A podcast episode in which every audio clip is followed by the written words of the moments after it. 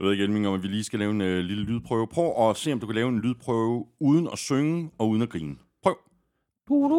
Nej, det gælder heller ikke det der. Prøv. En lydprøve. Jeg skal høre, hvordan du lyder. Du må ikke synge, og du må ikke grine. Prøv. Kirk Cousins drops back.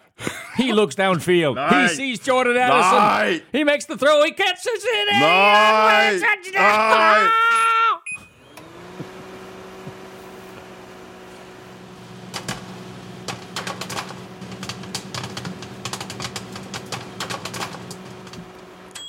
Jamen altså, det bliver en øh, lang dag, det her. Hot Hot, så er vi her igen. Velkommen til. Du har ørerne i NFL-show, der er optaget live on tape og er produceret af Kvartrup Media i samarbejde med Tafel. Og oddset fra Danske Licensspil.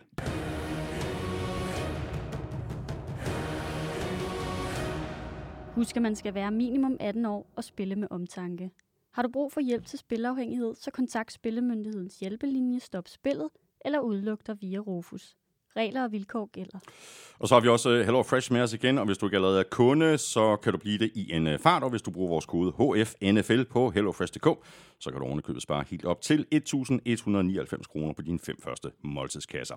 Mere om øh, Hello Fresh og det tilbud lidt senere her i udsendelsen, hvor vi selvfølgelig går alle kampene fra syvende spillerunde igennem, og så er det ellers fuldstændig ligesom det plejer at være, hvilket betyder, at vi skal have fundet en vinder af en kasse med masser af taffelchips i ugens spiller, og bagefter der trækker vi lod om et gavekort gavekort på 500 kroner til Fanzone, blandt alle, der støtter os på øh, tier.dk.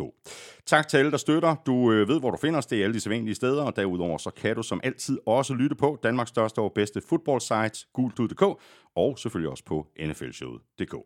Jeg hedder Thomas Kvartrup, og her kommer helt officielt min medvært. Ja, og det kan jo ikke være anderledes, Elming. Der var øh, to muligheder. Jeg kørte en øh, afstemning på øh, Twitter, nej, på X hedder det jo, for ligesom at lægge op til, at der kun var de her to muligheder. Hvad var den anden? Ja, det var jo for den Niners, ikke? At man bliver så træt. Nå, okay. Jamen altså, øh, jeg er stolt af dig. Jeg er stolt af, at du tager nederlag som mand. Øhm, Det er to uger i træk nu. nej, ikke det er tabt til Vikings. Nej, det er rigtigt. Men prøv, lige- prøv lige stille.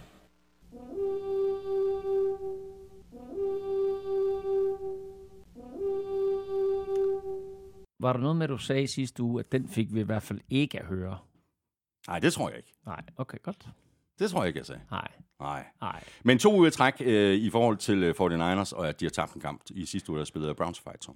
Ja, øh, og øh, to forskellige måder, de taber på. I sidste uge, der kunne de ikke rigtig generere noget angreb. Det har de godt nok også svært ved mod Vikings, skal det siges. Men i den her uge, der så vi noget andet, nemlig at 49ers forsvar havde det svært. Ja. Og det var nok mere overraskende. Præcis. I øh, sidste uge, der tilbød du mig jo øh, tudekiks. Ja. Øh, er der noget, der hedder tude chips? Så kunne jeg godt tænke mig den. Jeg skal se, hvad jeg har i posen til dig. øh, jeg kan se, du har, du har loadet den. Øh, du får... Du, altså, inden sæsonen og, og efter fem spiluger, der tror jeg, vi var mange, der troede, at øh, Fort Niners, de var godt på vej mod en Super Bowl-ring. Lige nu, der var du nøjes med en chili cheese-ring. jeg tror stadigvæk på det, men tusind tak.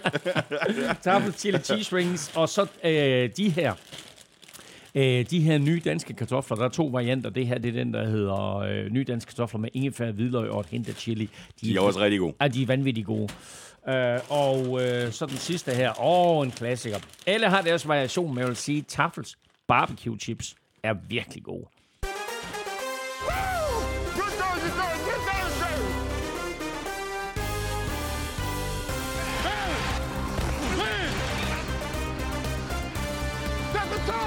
Så ikke en spillerunde. Broncos slog Packers, Ravens kørte Lions midt over, Bears slog Raiders og Patriots, de slog Bills. Det er muligt, det er en kliché, men den er god nok. Any given Sunday og også lidt Monday.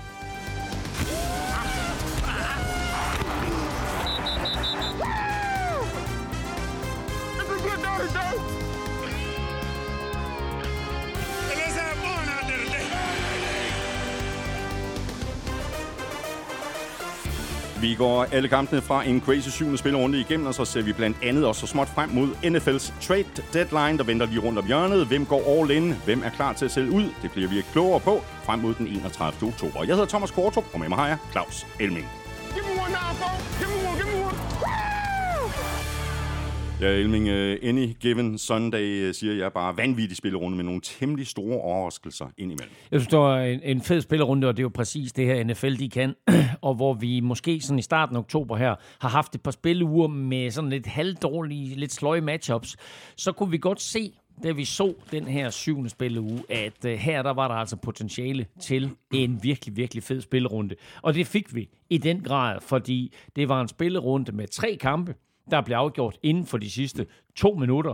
Det var også en spillerunde, hvor øh, tre højt betalte quarterbacks, det er Sean Watson, øh, hvad hedder han, Daniel Jones og til dels Justin Fields, kunne sidde på sidelinjen og se mm. øh, deres backup quarterbacks gå ind og levere nogle øh, fremragende kampe, og, og ikke mindst øh, vinde kampe. Og så var der selvfølgelig flere store overraskelser, inklusive Monday Night, hvor, hvor Vikings øh, slår for Niners, men jo også To blowouts, vi ikke har set komme. Ravens, der knuser Lions, og Eagles, der knuser Dolphins. Ja.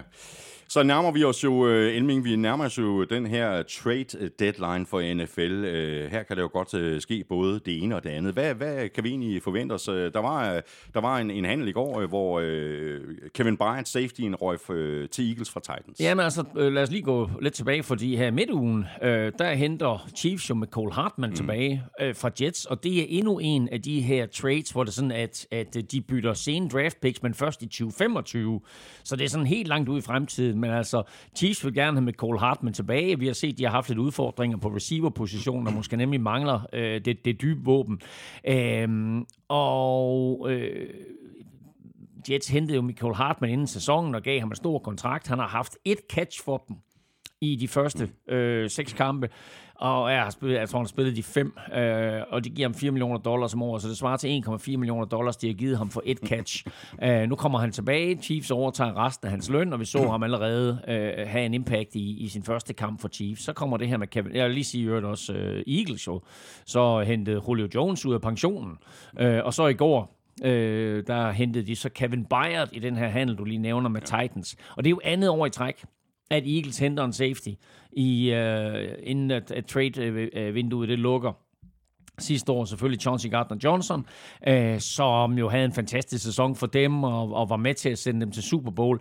De kunne godt se, at de havde en ung bagkæde, uh, og det halte lidt på, uh, på safety-positionen. Så de hiver Kevin Byard ind, som er glad for at komme hjem til Philadelphia. Han er født og opvokset der. Og nu pludselig... Uh, så har vi igen det her Eagles-mandskab, som stille og roligt bare sætter brikkerne sammen, og vi må bare rose general manager ja, Howie Roseman for igen og igen og igen, og øh, altså ikke hvile på laverbærene, men bare sige, hvordan gør jeg mit mandskab bedre? Præcis, og det er jo lige præcis et godt tegn på, at Eagles de tror på, at de kan gå hele vejen øh, i år, når de øh, henter øh, stjernespillere ind, mm. umiddelbart inden øh, trade deadline.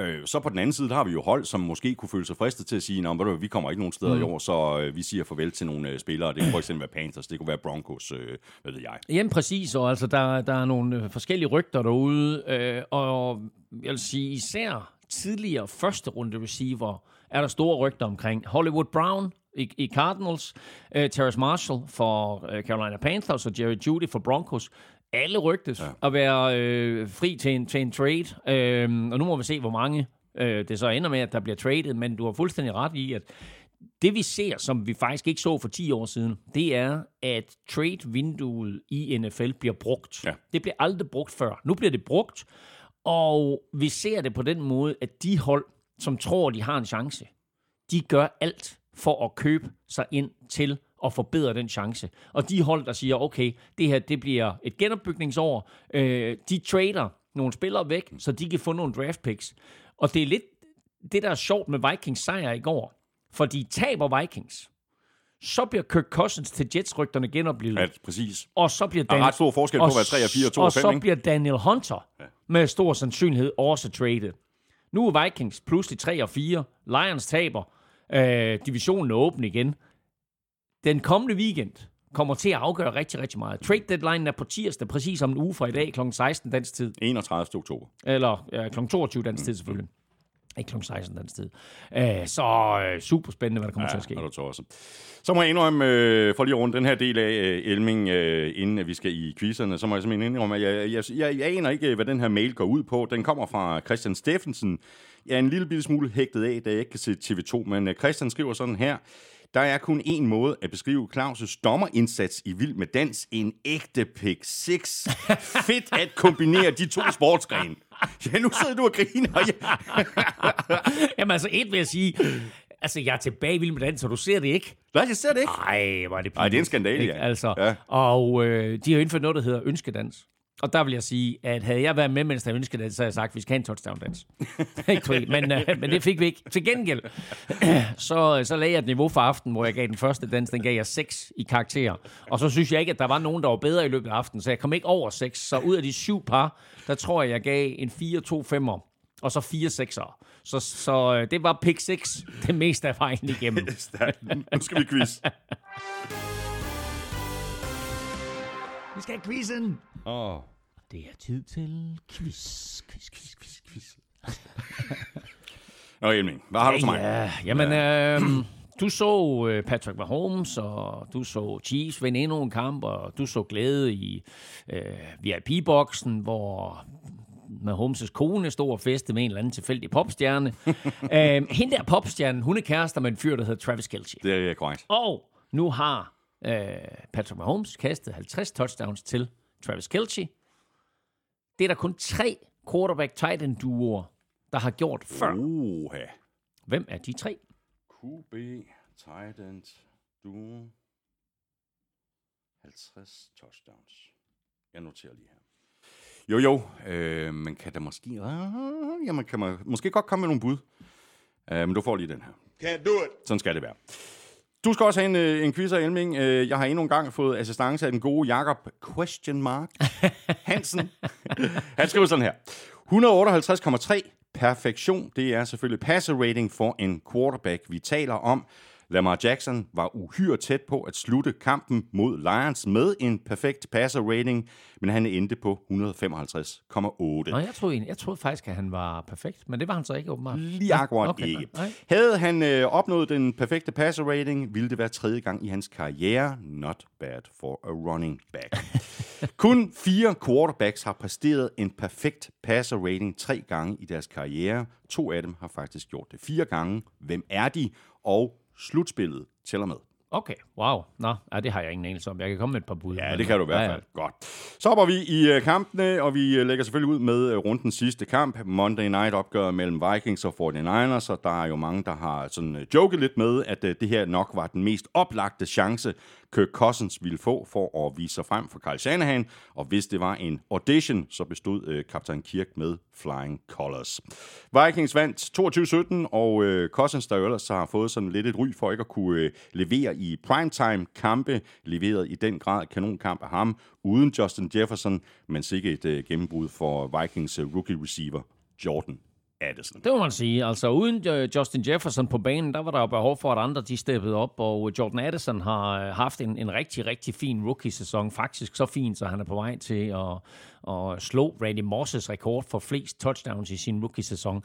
Og i går, der scorer han, eller i nat, øh, i morges dansk tid jo, scorer han to touchdowns, og øh, hans sidste, hans andet touchdown med 14 sekunder tilbage af første halvleg, er både super vigtigt i forhold til kampen, men også bare et kanon play af ham, fordi uh, tidligt i kampen, der kaster Kirk Cousins i hans retning, og øh, uh, Chadarius Ward hiver bolden ud af hænderne på uh, Jordan Addison og laver en interception. Det samme sker faktisk her, men den her gang, der hiver Jordan Addison bolden ud af hænderne på Ch- Chadarius Ward og løber 60 yards til touchdown, lige efter at 49ers har reduceret. Så uh, meget, meget vigtigt spil for Vikings, som går til pause foran 16-7, i stedet for at de er foran ja. med, med 10-7. Øh, meget afgørende for hele kampen. Ja. Jordan Addison i den her kamp griber syv bolde for 123 yards og to touchdowns. Og apropos Kirk Cousins, det kan godt være, at han har et rygte for ikke at kunne levere på Monday Night. Han havde kun to sejre i 12 Monday Night-kampe. Det her var en af hans bedste performances øh, overhovedet. 378 yards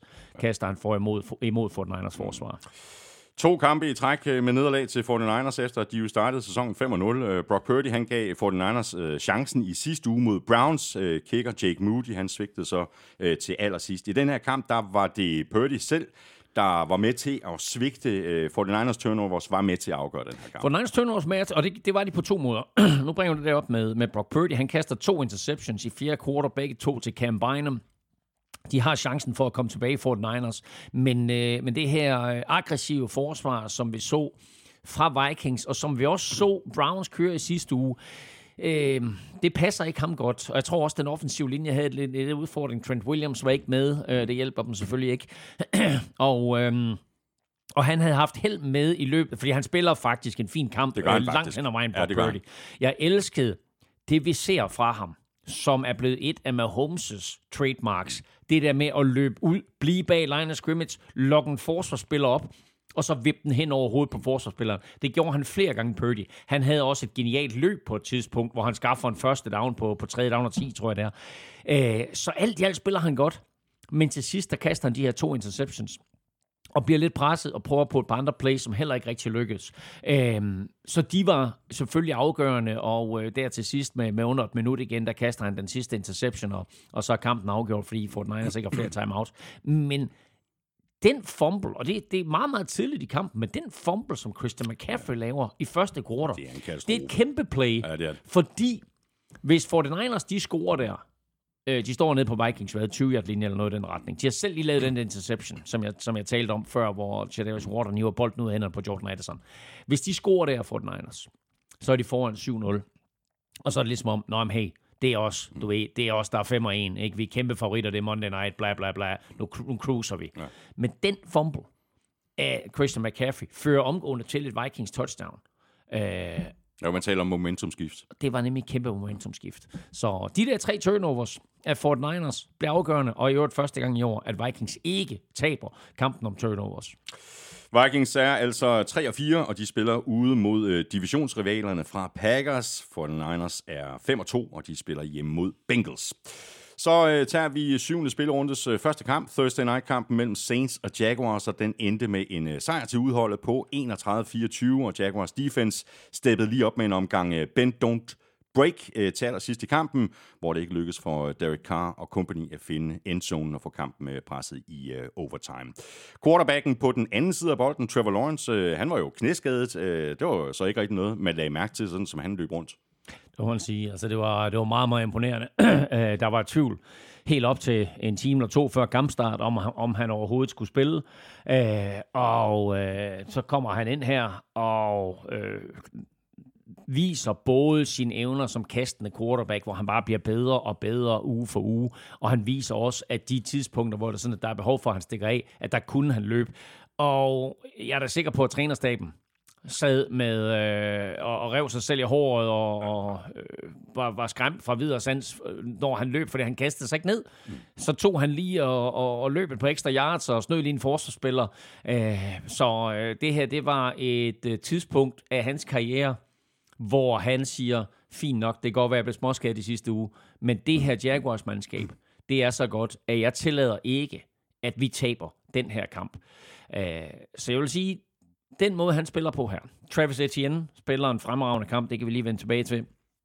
Og så forsvaret, anført af linebacker for Asado Locum, har været vild. Han scorer en pick 6, som også øh, er ret afgørende for kampen.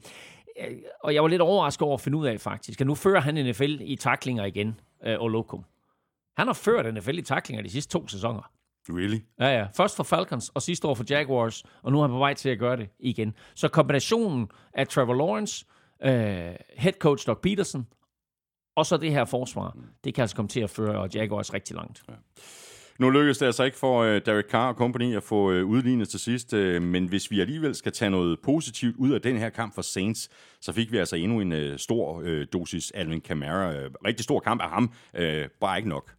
Jeg skrev faktisk lidt om det på Gul Klud, og beskrev den nye Camara, fordi øh, den gamle Camara var faktisk rigtig, rigtig god. Øh, og nu skal jeg kom, nok komme tilbage til, hvad den nye er. Men den gamle Camara, han løb bolden 17 gange for 62 yards, og så greb han 12 bolde for 91 yards, så 29 boldberøringer af Alvin Kamara og scorer også et touchdown. Det er både godt og skidt. Det er godt, fordi det er sådan, at han selvfølgelig er en magisk spiller, når han har bolden i hænderne. Det er ikke så godt, øh, fordi når du giver en, en spiller øh, i dagens NFL bolden 29 gange, så holder du altså ikke en hel sæson. Og det er heller ikke godt, fordi der løber så mange andre spillere rundt på det der Saints øh, angreb, som burde få flere boldberøringer. Øh, hvor en Chris Olave, Michael Thomas har et par fine spil, men altså få, få, få nu fordelt bolden bedre. Men altså, spiller man fantasy football, så er det vunderligt at have Alvin Kamara. Men min artikel øh, gik ud på, at den nye Alvin Kamara, det er Travis Etienne fra Jacksonville Jaguars. Fordi han har alt det, som Alvin Kamara har. Han er bare lige, hvad, 6-7 år yngre. Øh, han har acceleration. Der er, altså, den acceleration, han har, Travis Etienne, er vild. Og scorer også et par touchdowns her. Og det vilde ved Travis Etienne, det er, at nu har han scoret to touchdowns, tre kampe i træk. Det er den første running back i Jaguars historie, der gør. Og det er lidt vildt, når man tænker på, at de har haft både Maurice Jones-Drew og Fred Taylor. Crazy. Ja. Saints, de er 3-4. De spiller ud mod Colts. Jaguars, de er 5 og 2, og øh, de spiller ud mod Steelers. Og så har vi fat i en lille overraskelse her, i hvert fald for mig, fordi øh, selvom øh, Bears har spillet bedre på det seneste, så havde jeg alligevel øh, Raiders som klare favoritter i den kamp. Den sluttede 30-12 til Bears, der var uden Justin Fields, og derfor var det altså rookie quarterback Tyson Bagent, der fik sin øh, første start. Han blev ikke øh, sådan bedt om at gøre alverden, men det han gjorde, det gjorde han godt, og han sluttede dagen med 21 af 29 for 162 yards og et øh, touchdown. Og så er der sikkert en del, der sidder og tænker, hvem fanden er det lige Tyson Bagent er? det, det man altså, gør vi ikke alle sammen det. Uh, men altså, en, en, en knæk, der ud af high school uh, overhovedet ingen opmærksomhed fik, for ingen scholarship til college, så han ender på en anden divisionsskole, der hedder Shepherd University. Uh, han er god, ingen tvivl om det. Han vinder det, der hedder Harlan Hill-trofæet, som svarer til, altså anden divisionsmæssigt svarer det til første divisions øh, Heisman Trophy. Øhm, og han imponerede faktisk nok i anden divisions college til, at han får en invitation både til Senior Bowl og faktisk også til NFL Combine. Øhm, alligevel så går han undrafted, men øhm, han øh, kommer ind her på, på Bears mandskab og er god nok til, at han får lov til at, at forblive på holdet efter training camp. Og øh, han sagde, hvis, øh, hvis han ikke øh, havde klaret kortet, så var sådan hans karriere uh, backup plan, uh, det var at gå all in på CrossFit, og så blive vikar på sin gamle high school i, i Martinsburg i, i Virginia. Hans seneste start som quarterback for et hold var for Shepherd University. De spillede mod Colorado Mines. Som alle jo kender. Hvor han tabte 44-13 og kastede to interceptions. Søndag, der vandt han over Las Vegas Raiders i NFL. Det er sgu da en vild historie. det er det godt nok.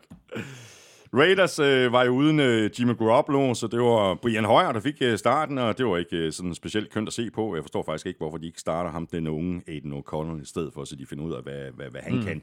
Øh, Josh Jacobs, han havde heller ikke nogen øh, stor kamp. Øh, han var nærmest øh, usynlig. Og vi har jo tidligere, øh, Elming, øh, talt om Bears som et af ligaens øh, dårligste hold. Vi har også talt om Panthers og Broncos. Spørgsmålet er, om det i virkeligheden er Raiders, der er det dårligste hold i NFL. Wow, det er vildt nok, at du, øh, at du bringer det op, men det er fair nok. Øh, altså, de 3 og 4. Øh, og, og så burde man ikke sige, at det er det dårligste hold. Men altså, når du taber på den måde, som du taber til Bears her, et Bears-mandskab, der stiller op uden deres to bedste running backs, og alligevel trumler hen over Raiders for 173 yards, hvor, hvor Dante Foreman tager sig af de 89 og scorer to touchdowns. Så må vi sige, at der er et eller andet galt med det der forsvar, som ellers har et par superstjerner. Angrebet er der også noget galt med. Øh, Brian Højer havde øh, en elendig dag, og det kan godt være, at han er rutineret, og, og øh, det kan også godt være, at han måske giver dem den bedste chance for at vinde, men helt ærligt, nu er han 1 og 14 i sine seneste 15 kampe, som starter, øh, fordelt på de seneste 8 sæsoner. Så hvorfor ikke give, præcis som du siger, Aiden O'Connell chancen?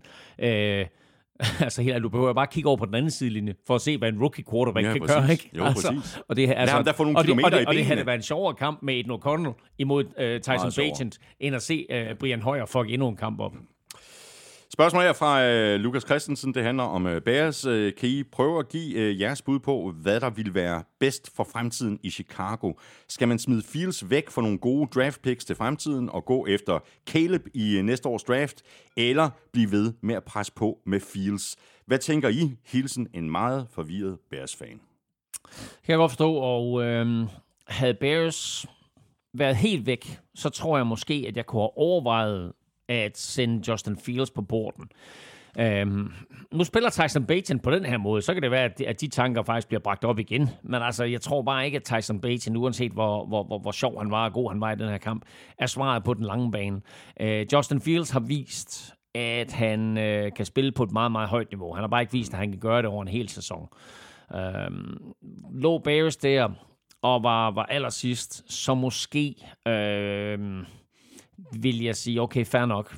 Vi har mulighed for lidt, ligesom øh, Texans gjorde i år, at få to høje draft picks ind. Det har de stadigvæk, fordi de selvfølgelig har Panthers.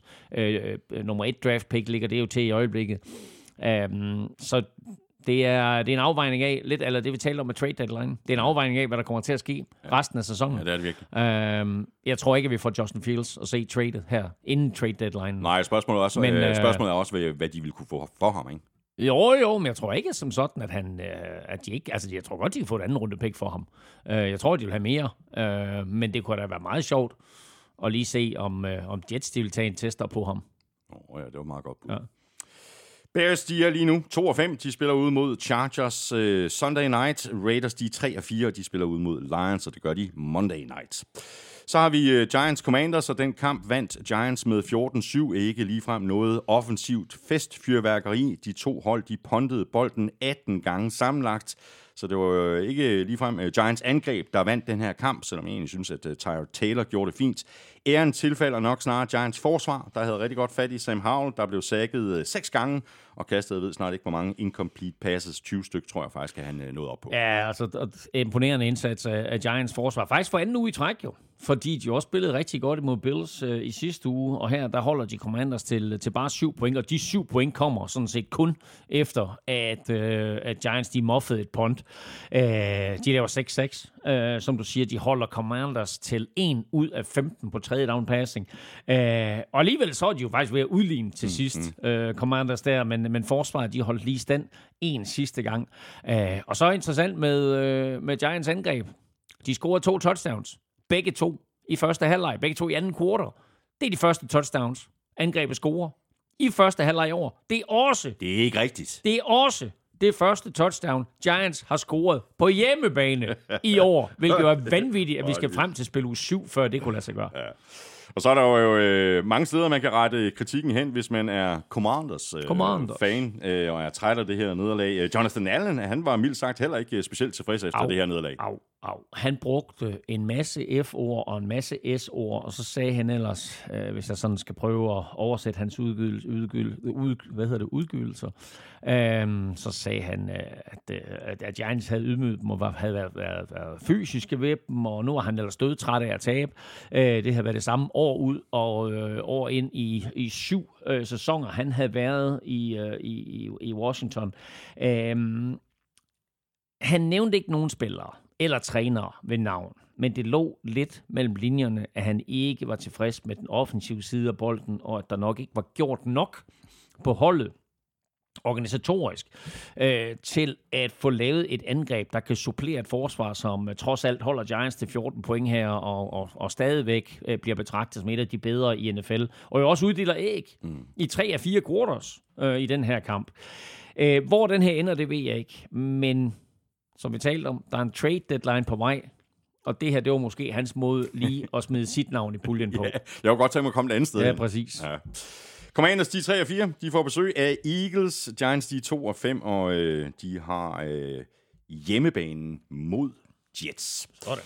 Så går vi videre til øh, det rene NFC Vest-opgør mellem Seahawks og Cardinals, og den kamp den øh, vandt hjemmeholdet med 20-10. Seahawks var jo uden øh, DK Metcalf. Det betød så, at der måske blev lidt øh, bedre plads til andre receiver, blandt andre Jackson Smith Njigba og Jake mm. Bobo. Præcis. To rookies med hver deres øh, baggrund, og som begge scorede touchdown. Præcis, ja. Det interessante ved dem, det er jo, at der har været, øh, hvad skal vi sige, øh, vidt forskellige forventninger til dem, og naturligvis størst forventninger til ham, der har sværest ved at komme i gang, nemlig Jackson Smith Njigba, som, som Seahawks draftede i første runde. Øh, men det er faktisk den undrafted øh, Jake Bobo, som er gået hen og blevet lidt af en fa- øh, fanfavorit og øh, her der får de begge to masser af spilletid. De scorer begge to øh, touchdown. Og grunden til, at de fik så meget spilletid, var jo, at DK Metcalf mm. var skadet og misser sin første kamp i karrieren. Første kamp, han ikke har spillet, siden han blev draftet der i anden runde i 2019. Øh, men måske især for Jackson Smith and Jigba var det lige, hvad han havde brug for til at vise trænerstaben, og måske øh, især Gino Smith, at han er til at stole på, ja. og at han skal have mere spilletid. Normalt der siger vi jo, at uh, turnovers will kill you. Seahawks de slap uh, øh, godt fra deres øh, tre turnovers. Uh, dem fik Cardinals nemlig kun vekslet til sølle tre point. Angrebet var uh, simpelthen for ineffektivt, uh, og det er selvfølgelig Hjaltes skyld som sådan, og vi har rost vores uh, danske mand i NFL et hav af gange i den her sæson. Det her, det var så måske ikke Hjaltes bedste kamp, hvis vi skal være helt ærlige. Det var meget op og ned. Hver uge kan man gå ind på Google Klud og læse vores lille analyse af, hvordan Hjalte har klaret sig, og han får rigtig, rigtig fine karakterer for sin pass protection. Faktisk det fineste, han har fået overhovedet indtil videre i år. Men han havde et par meget uheldige plays. Han har blandt andet et øh, højt snap, hvor Cardinals er kommet ned inden for Seahawks 15-yard-linje, ryger hen over hovedet på quarterback Joshua Dobbs, mister x antal yards, og så brænder de det efterfølgende field goal. Der kunne de faktisk have udlignet til 17-17, mener jeg det var, hvis, øh, hvis de havde formået at få bolden ind derfra. Det var lidt uheldigt af ham. Så har han også jeg vil ikke sige, at han er involveret, men han prøver på at samle et stunt op for Jaron Reed, øhm, hvor, øh, hvor Jaron Reed simpelthen kommer rundt om, og det er vildt at se Jaron Reed, ikke, for han vejer altså 140 kilo plus, men bevæger sig lynhurtigt, kommer rundt om Hjalte og, øh, og forlader et sack. Men altså, øh, ud over det, og så var der jo også en mærkelig situation, hvor Joshua Dobbs øh, ruller ud til sin højre, øh, Øh, og, og Hjalte ligesom skal være derude for at blokere for ham, og så ryger en spiller rundt om Hjalte og får lagt pres på. Det var, det, jeg, jeg kunne ikke helt forstå det play, øh, og, og heller ikke et play, som, som bliver krediteret øh, øh Hjalte, at, at, at Joshua Dobbs han ryger ned der. Men ellers vil jeg sige, at han, han spiller altså virkelig godt, øh, Hjalte. Han er super, super stærk. Det er vildt at se ham håndtere de her fyre på 140-50 kilo, og bare sørge for, at de på ingen måde kommer, øh, kommer til fadet. Og så vil jeg lige sige, Øh, han er også op mod et godt forsvar. Øh, Seahawks forsvar er måske et af sæsonens mest undervurderede enheder. Og så vil jeg bare lige spørge dig, så du det hit, som Devon Witherspoon han leverede? Ja, du er nu tosset, mand. Altså, det var de gode gamle dage, der lige blev genoplevet der. Hold kæft, et brag, han leverer. Det ligger jo også ind på Google Plus, man vil se det. Ja, det er virkelig en, en, en monster Ja. Cardinals øh, er 1 og 6. De spiller hjemme mod øh, Ravens. Seahawks de er 4-2, og de spiller hjemme mod Browns. Og så har vi fat i en kamp, øh, som var stærkt underholdende, især hvis man af en eller anden mærkelig grund øh, godt kan lide at se på to hold, der har svært ved at beskytte bolden. Vi har fat i det rene NFC South-opgør mellem Buccaneers og Falcons, og det var Falcons, der endte med at trække det længste strå på udebane med et field goal til slutresultatet 16-13.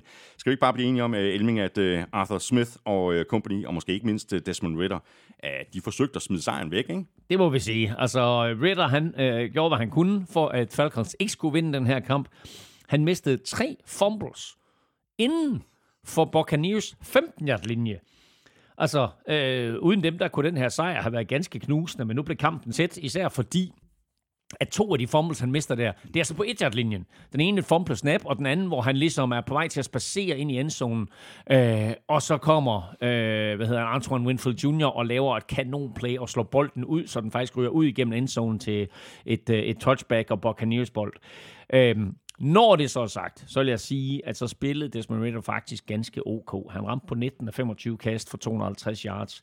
Øhm, vi har efterlyst det længe, men jeg synes efterhånden, der er ved at komme noget kemi på banen øh, med både øh, Kyle Pitts og Drake London. Og så så vi for første gang faktisk også Cordell Patterson i aktion. Han fik 10 løb for 56 yards, øh, nok mest fordi Bijan Robinson følte sig syg og kun havde en boldberøring hele kampen. Og så var det måske også en måde for Falcons lige at vise Cordell Patterson frem ja, her præcis. inden trade, trade deadline. Ikke? Hey, se hvad vi har. Er der nogen, der kunne tænke sig det her?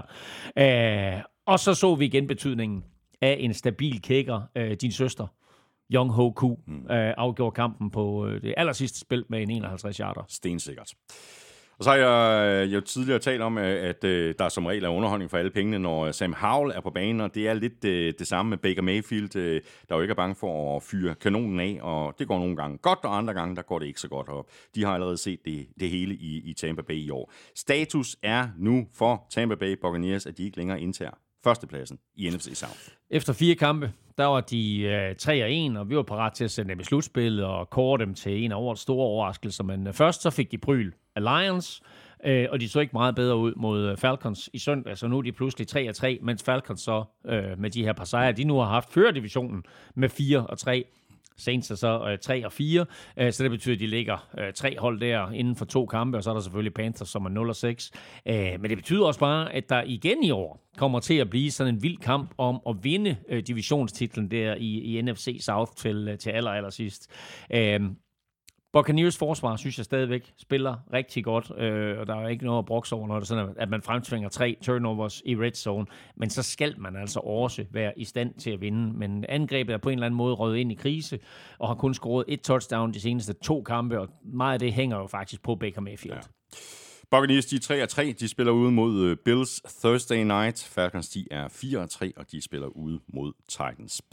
Så har vi kun en øh, enkelt kamp tilbage, inden vi skal i øh, lodtrækningerne, og det er kampen mellem øh, Broncos og Packers, og den kamp vandt Broncos med 19-17. Den havde jeg ikke set komme, det må jeg indrømme. Øh, men nu gjorde de det altså. Broncos, øh, de holdt simpelthen fast i en pauseføring. Ja, det er vildt nok. De seneste 10 kampe, hvor de har ført ved pausen, der er de tabt. Og her der holdt de jo så endelig fast i den. Men prøv lige at tænke over det. 10 kampe, hvor de har ført ved pausen. De seneste 10 gange, de har været foran, der er de tabt. Øhm, og ja, ja, de holder fast, eller det vil sige, det gjorde de faktisk ikke, for de er jo faktisk på et tidspunkt bagud 17-16 i fjerde kvartal. Øh, så får de så kørt sig selv inden for field goal afstanden, og så sparker Will Lutz sit fjerde field goal ud af fire mulige, og rammer også på sit ekstra point, så fin dag for ham. Øh, også en fin dag af Russell Wilson, synes jeg, der endnu ikke i år har været i stand til at sætte 60 minutter sammen. Øh, og når han, når han når dertil, at han kan sætte 60 minutter sammen... Det er faktisk længe siden, han har gjort det. Ja, det er det, men, men han bliver bare bedre og bedre, men det er ligesom om, at, at uh, Sean Payton på en eller anden måde hver uge laver en virkelig, virkelig fin gameplan for de første 20-25 scripted spil. Der kører det. Og når det så kommer ud over det, Altså så et, kan det være, at Ross Wilson ikke er lige, lige så sikker i, hvad der bliver kaldt. To, kan det være, at det, der kommer ind fra sidelinjen, ikke er lige så skarpt, og ikke er lige så godt til at, og, øh, og håndtere det forsvar, nu kommer med. Æh, øh, så i det øjeblik, at Saints de begynder at sætte, øh, sætte det hele, eller ikke Saints, men det, Broncos begynder at sætte det hele sammen, så, øh, og, og, og Ross Wilson gør over 60 minutter, så kan de faktisk også godt blive et ganske, ganske godt hold, men de er meget, meget tæt på at smide den her sejr. Ja, det er de godt nok. Inden den her kamp, der var øh, Broncos øh, defense det mest large i ligaen, altså både i forhold til tilladte point og tilladte yards, 33 point og 440 yards i snit. Mm. Jordan Love og, og resten af Packers angrebet, de havde så øh, overraskende store problemer med at finde øh, gashåndtaget og trænge igennem. 0 point blev det til i første halvleg, og så blev det øh, altså ved, øh, lige ved og næsten i anden halvleg. Øh, selvfølgelig et, et super skuffende nederlag for mm. Packers, der nu er 2 og 4, men også en brutal kamp for dem, ikke? Jo, altså det, må man sige, fordi altså, de har været skadespladet øh, hele året, og det fortsat søndag, hvor de mistede defensive lineman Devonta Wyatt, de mistede safety øh, Donald Savage, receiver Dontavin Wicks, og også cornerback Eric Stokes i første halvleg, og så fortsatte det efter pausen, hvor... Øh, tight end Luke Musgrave går ud, og receiver Christian Watson også udgår. Han har, han har ikke været meget på banen i år. Uh, receiver Jane Reed og Josh Myers, centeren, uh, og øh, safety Rudy Ford var også alle ude i sådan kortere eller længere perioder i den her kamp. Og det gør det selvfølgelig ikke nemt. Og, uh, og det gør det heller ikke nemt for Packers, at de har startet nærmest samtlige kampe langsomt i år. Uh, I de seneste fire kampe, der har de været bagud 63-6 samlet ved pausen. Det er altså crazy at tænke på, ikke? Øh, og så indleder de nogle vilde comebacks der i anden halvleg, og, og især fjerde kvartal. Og det samme gør det jo her, men, øh, men Jordan Love kaster så en interception til sidst. Og der synes jeg faktisk, at han laver en stor fejl, for han har en mand kort under neden, øh, som han kan kaste til, men forsøger at lave det dybe skud. Den bliver interceptet. Rammer han den korte, så er de inden for field goal afstand, så kan de måske vinde kampen med et field goal. Øh, her der går han efter det dybe skud, og så bliver den interceptet, og så taber Packers. Packers, de er 2 øh, og 4. De får besøg af Vikings. Broncos, de er 2 og 5, og de spiller hjemme mod Chiefs. Og nu er vi sådan uh, cirka halvvejs gennem kampen, og det betyder, at det er nu, at vi skal have trukket lod om en kæmpe kasse med taffelchips.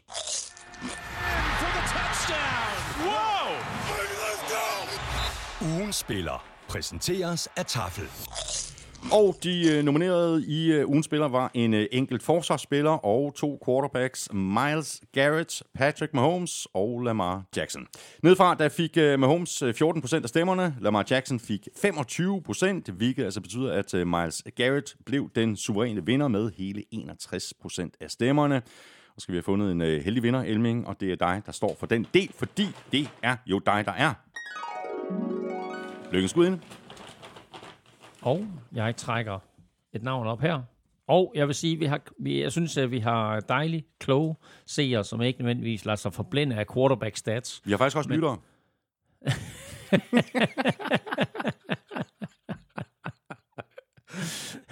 Lad mig, lad mig prøve igen. Vi har dejlige kloge lyttere. Meget få seere, faktisk. Fordi de ikke lader sig forblænde af quarterback stats, men øh, valgte at pakke op omkring Miles Garrett, som havde en af de mest vanvittige kampe nogensinde ja, for en forsvarsspiller.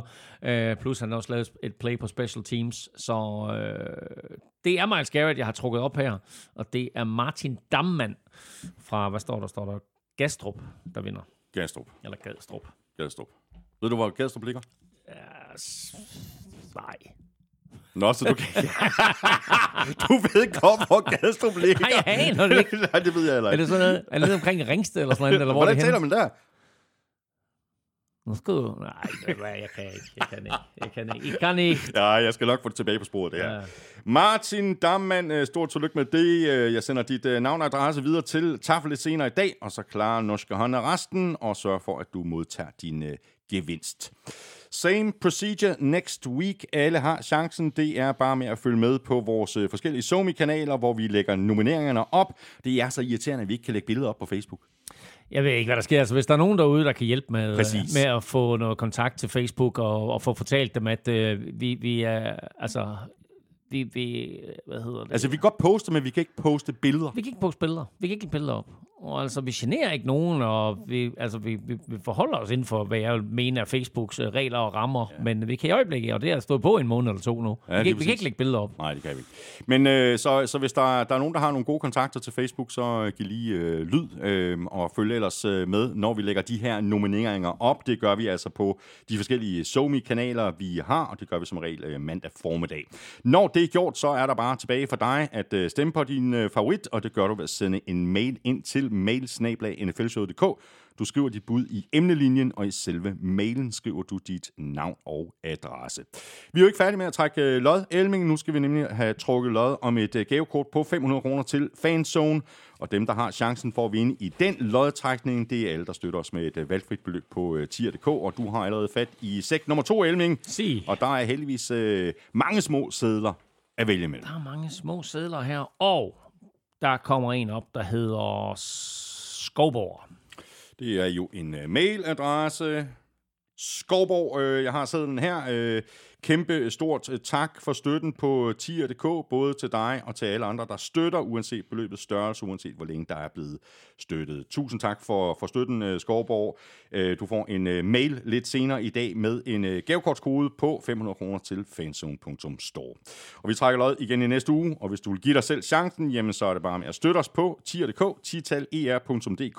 Du kan også bare trykke på linket, der ligger øverst på hver femmer, du støtter os med, giver dig et lod i lodtrækningen.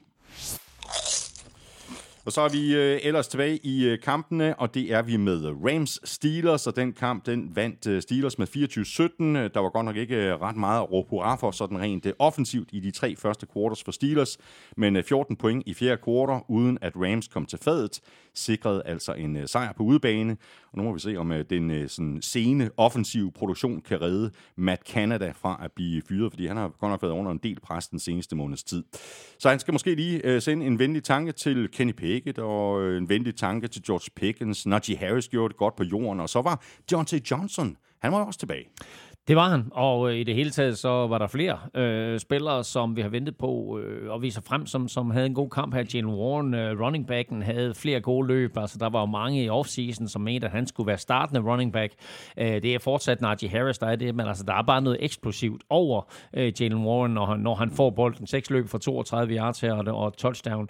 Øh, men picket til Pickens lignede jo nærmest Bradshaw til Stallworth der i fjerde kvartal, hvor Pickens griber tre bolde for 70 yards, og der er altså et eller andet over Mike Tomlins uh, Steelers uh, og en speciel måde, de gør det på, og det er jo ikke kønt, uh, det er heller ikke altid lige logisk, men uh, de bliver hængende i tre quarters, uden at komme for langt bagud, og så slår de til mm. i fjerde. Øh, og det var jo ikke bare i går, øh, eller søndag er det jo, at øh, hvad hedder det, Steelers fuldførte den her strategi. De blev knust øh, af Fort Niners og lidt overraskende af Texans, men de er 4-2 nu, og det er de jo fordi, at de besejrede både Browns og Ravens øh, på samme måde. I øvrigt begge to inden for divisionen, det kan godt gå hen og blive ja. øh, ret afgørende.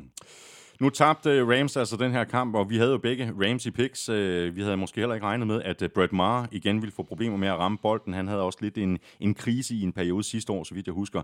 Øh, Ikke at det var hans skyld, at Rams tabte, men de missede spark spillede selvfølgelig en rolle. Jamen altså, de spillede en kæmpe rolle, fordi han missede, øh, han missede field goals øh, her, som, som jo får betydning af, af flere årsager, fordi det jo både er point, du går glip af, men det er også field position, du opgiver. Øh, han brænder en 53'er, og der får Steelers bolden på egen 43, øh, hvor de så blot skal 20 yards frem for at sparke et field goal, i øvrigt selv en 53'er. Øh, og lidt senere, øh, og man kan sige, altså det er jo en forskel på 6 point øh, lige der, ikke? Og lidt senere, der brænder han en 51'er, hvor Steelers får bolden på egen 41, og så bruger de kun 5 plays på at komme ned og score touchdown. Det er altså 10 point i forskel, så reelt set 16 point i forskel på to brændte field goals, og så brænder han jo også, hvis nok et ekstra point, gør han ikke det? Øhm, jo, det gør han. Og øhm, Øh, I stedet for øh, en, en, en føring på, øh, på, på, på 2010, øh, så kunne det jo have stået øh, 17-17 eller noget i den retning. Ikke? Altså, øh, øh, så det er bestemt ikke nogen god start for Brett Maher øh, i, i Los Angeles. Øh, men, øh, Jeg har faktisk et øh, spørgsmål ja. fra en, en uh, Rams-fan, øh, Anders Petersen. Uh, han skriver sådan her. Vi snakker altid om, at penalties and turnovers will kill you. Kan vi udvide den og sige, penalties and turnovers will kill you, and so will bad kicks. Så, hvornår lærer NFL-hold at prioritere kickerpositionen? Jeg behøver ikke analytics for at regne ud, at det gør det sværere at vinde fodboldkampe, når man smider syv point på spark i en kamp. Nej. Og så henviser Anders så til, at Rams inden sæsonen jo sagde farvel til Matt Gay mm. for at spare uh, sådan lidt, uh, lidt penge. Og Matt Gay, han var jo ikke lige typen, der sådan løb rundt og missede spark i, i øst og vest. Matt Gay kom ind og var helt igennem forrygende for Los Angeles Rams, og var også en stor årsag til, at de vandt Super Bowl det år. Vandt flere kampe for dem. Og jeg forstår, hvis det, jeg tror, var, det ikke, var det ikke så sent som i sidste uge, at vi talte om det her med kickerne? Mm. Øh, at jeg forstår simpelthen ikke det der med, at man vælger at negligere en position, der er så mange point i og at man tør, nogle gange så er man nødt til at gå med en rookie kicker. Ikke? Altså nu, vi nævnte ikke, at Jake Moody jo faktisk brændte, eller tror jeg måske, jeg gjorde, at han brændte for, for 49ers igen i nat. Ikke? Øhm, og der er bare så mange af de her spark, som får afgørende betydning. Så når du har fundet en god kicker, så er det sgu lidt ligesom, når du har fundet en, en, en god receiver eller et eller andet, ikke? så gør du alt, hvad du kan for at holde fat i ham. Kan det ikke lykkes, så kan det ikke lykkes men altså brug af de der 3-4 millioner dollars på at holde fat i Matt Gay. Ja, især når man tænker på, hvor, hvor mange tætte kampe der er i NFL, og det er bare et enkelt spark, der kan afgøre en kamp. Og ikke? de bliver tættere og tættere ja. år for år. Uh, og uh, altså nu her uh, så vi, hvad hedder det, uh, Washington Commanders, ikke?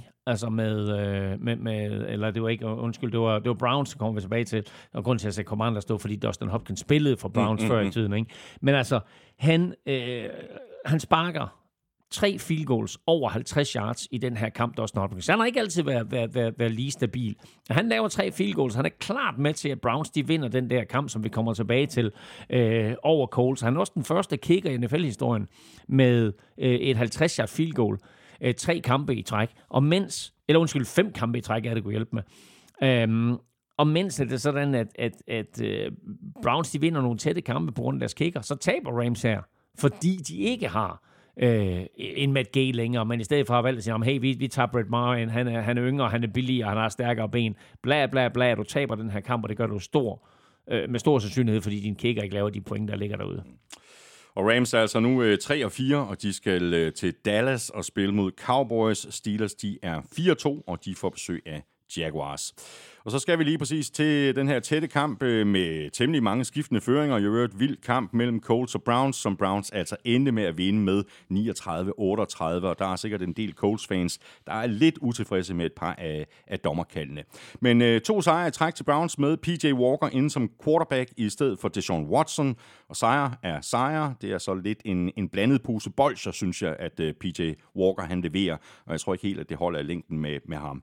Det holder så til gengæld med, med ham, der Miles Garrett Garrett, øh, monsterkamp af ham, og så også derfor, at vi nominerede ham til ugens spiller. Altså, prøv at fuldstændig vanvittig kamp, ikke? Altså, han er en mands her. Øh, ni taklinger, to sacks, to fremtungne fumbles. Øh, den ene af de fumbles, den, øh, det er i endzonen, hvor Gardner Minshew, han, han taber bolden, og så er der en holdkammerat, der samler, altså en, en Browns holdkammerat, der samler bolden op, og det giver touchdown. Han, han slår et kast ned, han blokerer et, et field goal. Øh, blokeret, blokeret field goal er, er jo selvfølgelig special teams, øh, men altså, den måde, han spiller på her, der er ikke ret mange spillere i NFL, der er vildere atleter, end han er. Og øh, når vi taler Defensive Player of the Year, ikke, så taler vi Aaron Donald og Nick Bosa og TJ Watt. Er der en spiller, der har været bedre i år på forsvaret end Miles Garrett? Altså, øh, det er ikke mange i hvert fald. Uh, så det er, han, er, han er en god, øh, godt tidlig bud på en Defensive Player of the Year. Uh, Vildkamp. Otte skiftende føringer. Uh, den sidste til Browns, der dermed jo trækker sig sejrsrigt ud af kampen. Uh, og som du siger, PJ Walker, nej, han er ikke løsningen på den lange bane, men altså undskyld mig. Får han det ikke til at fungere bedre end det Sean Watson? Altså, det er jo lige ved, ikke? Mm. Um, Jeg er heller ikke solgt på Deshaun Watson. Nej, og det, og, og det er jeg heller ikke sikker på, at head coach Kevin Stefanski er. Så fordi, at han slår hovedet lidt tidligt i kampen og skulderen, så giver det faktisk Stefanski en chance for at bænke ham. Fordi han bliver meldt klar. Han må gerne komme tilbage på banen, det er Sean Watson. Men de vælger at beholde PJ Walker på banen. Uh, jeg tror ikke, Stefanski var ret meget ind over den beslutning. Da Browns de hentede det Sean Watson og gav ham 230-40 millioner dollars alle sammen. Hele skidtet, garanteret. Præcis. Uh, så der er investeret, hvad er det, er det, det er et sted mellem halvanden og 2 milliarder kroner, der er investeret i ham. Så selvfølgelig skal han spille, men jeg tror bare, at Stefanski, hver gang han får chancen for at sige, ej, nej, nej, han, han slog skulderen, ikke? så sætter han en anden ind, fordi jeg tror, han føler, at chancen for at vinde øh, er større med PJ Walker. Og det her nederlag, øh, det er sådan et, øh, der med garanti gør ondt på øh, Colts-fans og selvfølgelig på, på spillerne og trænerne. Men selvom de tabte, så er det vel her, Elming, at vi alligevel skal tage hatten af for head coach Shane Steichen og den gameplan, han havde skruet sammen. Altså 456 offensive mm. yards mod et af de absolut bedste forsvar i ligaen.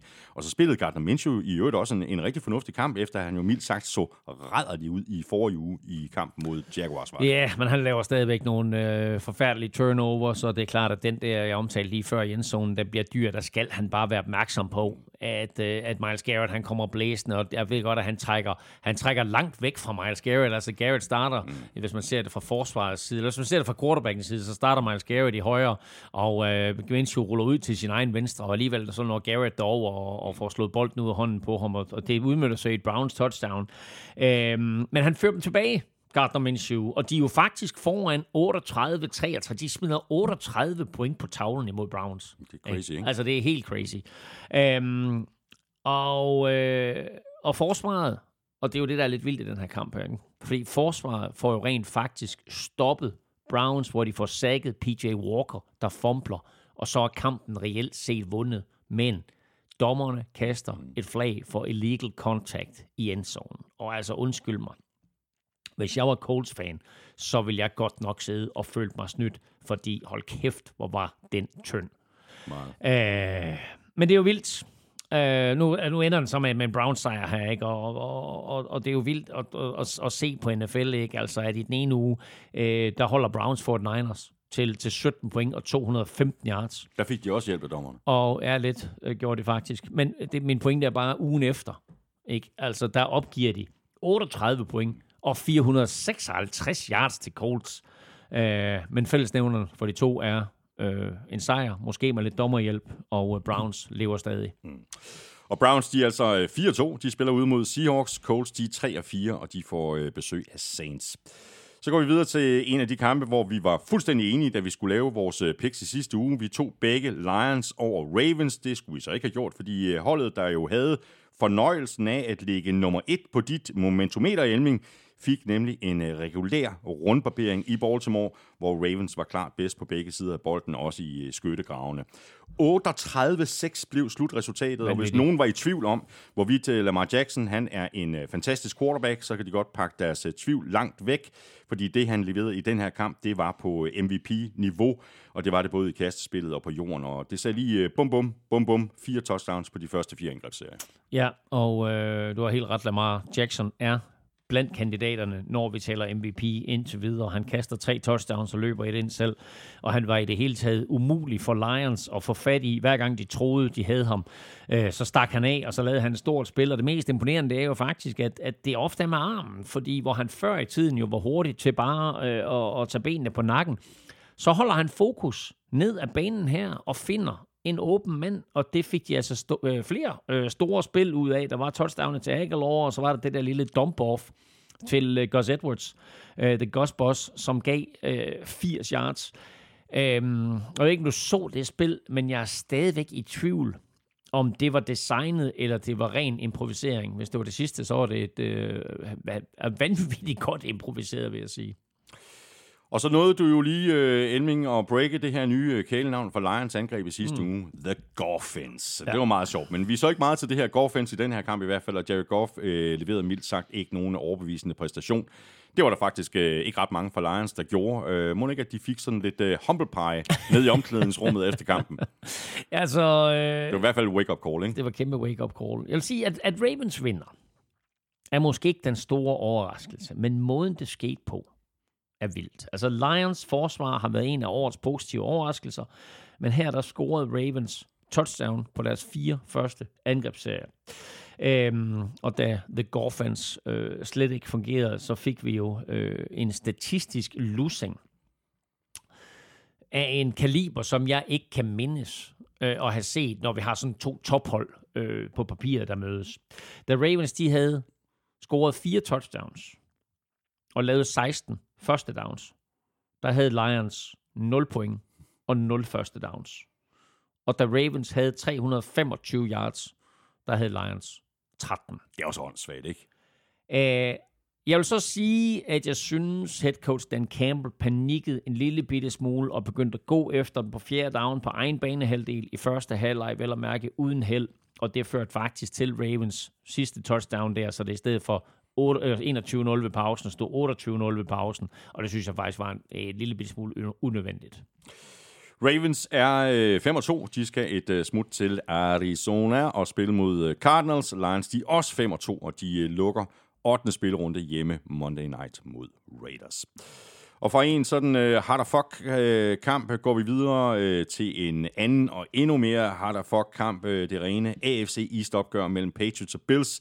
Den var der ikke ret mange, øh, der havde set på forhånd. Patriots vandt med 29-25. Bill Belichick fik sin sejr nummer 300, mm. og det gjorde han blandt andet, fordi den øh, ellers noget udskældte Mac Jones leverede varen til allersidst i kampen og sikrede touchdown til Patriots, og altså ikke kun et field goal, som kunne have taget kampen i overtime vigtig sejr her til Patriots, hvor øh, det jo ellers her den seneste måneds tid har virket til, at, øh, hvad er det, man siger på, på, øh, på, på engelsk eller på amerikansk, the wheels are coming off, det tror jeg ikke, man kan sige på dansk. øh, men øh, kæmpe overraskelse her. Men NFL i en nødskal. Øh, og jeg vil faktisk sige, at jeg ikke er vildt overrasket. Altså, fordi Bills har ikke været gode siden deres sejr over Dolphins, og så møder de Patriots, som du bare ved er godt forberedt til den her opgave.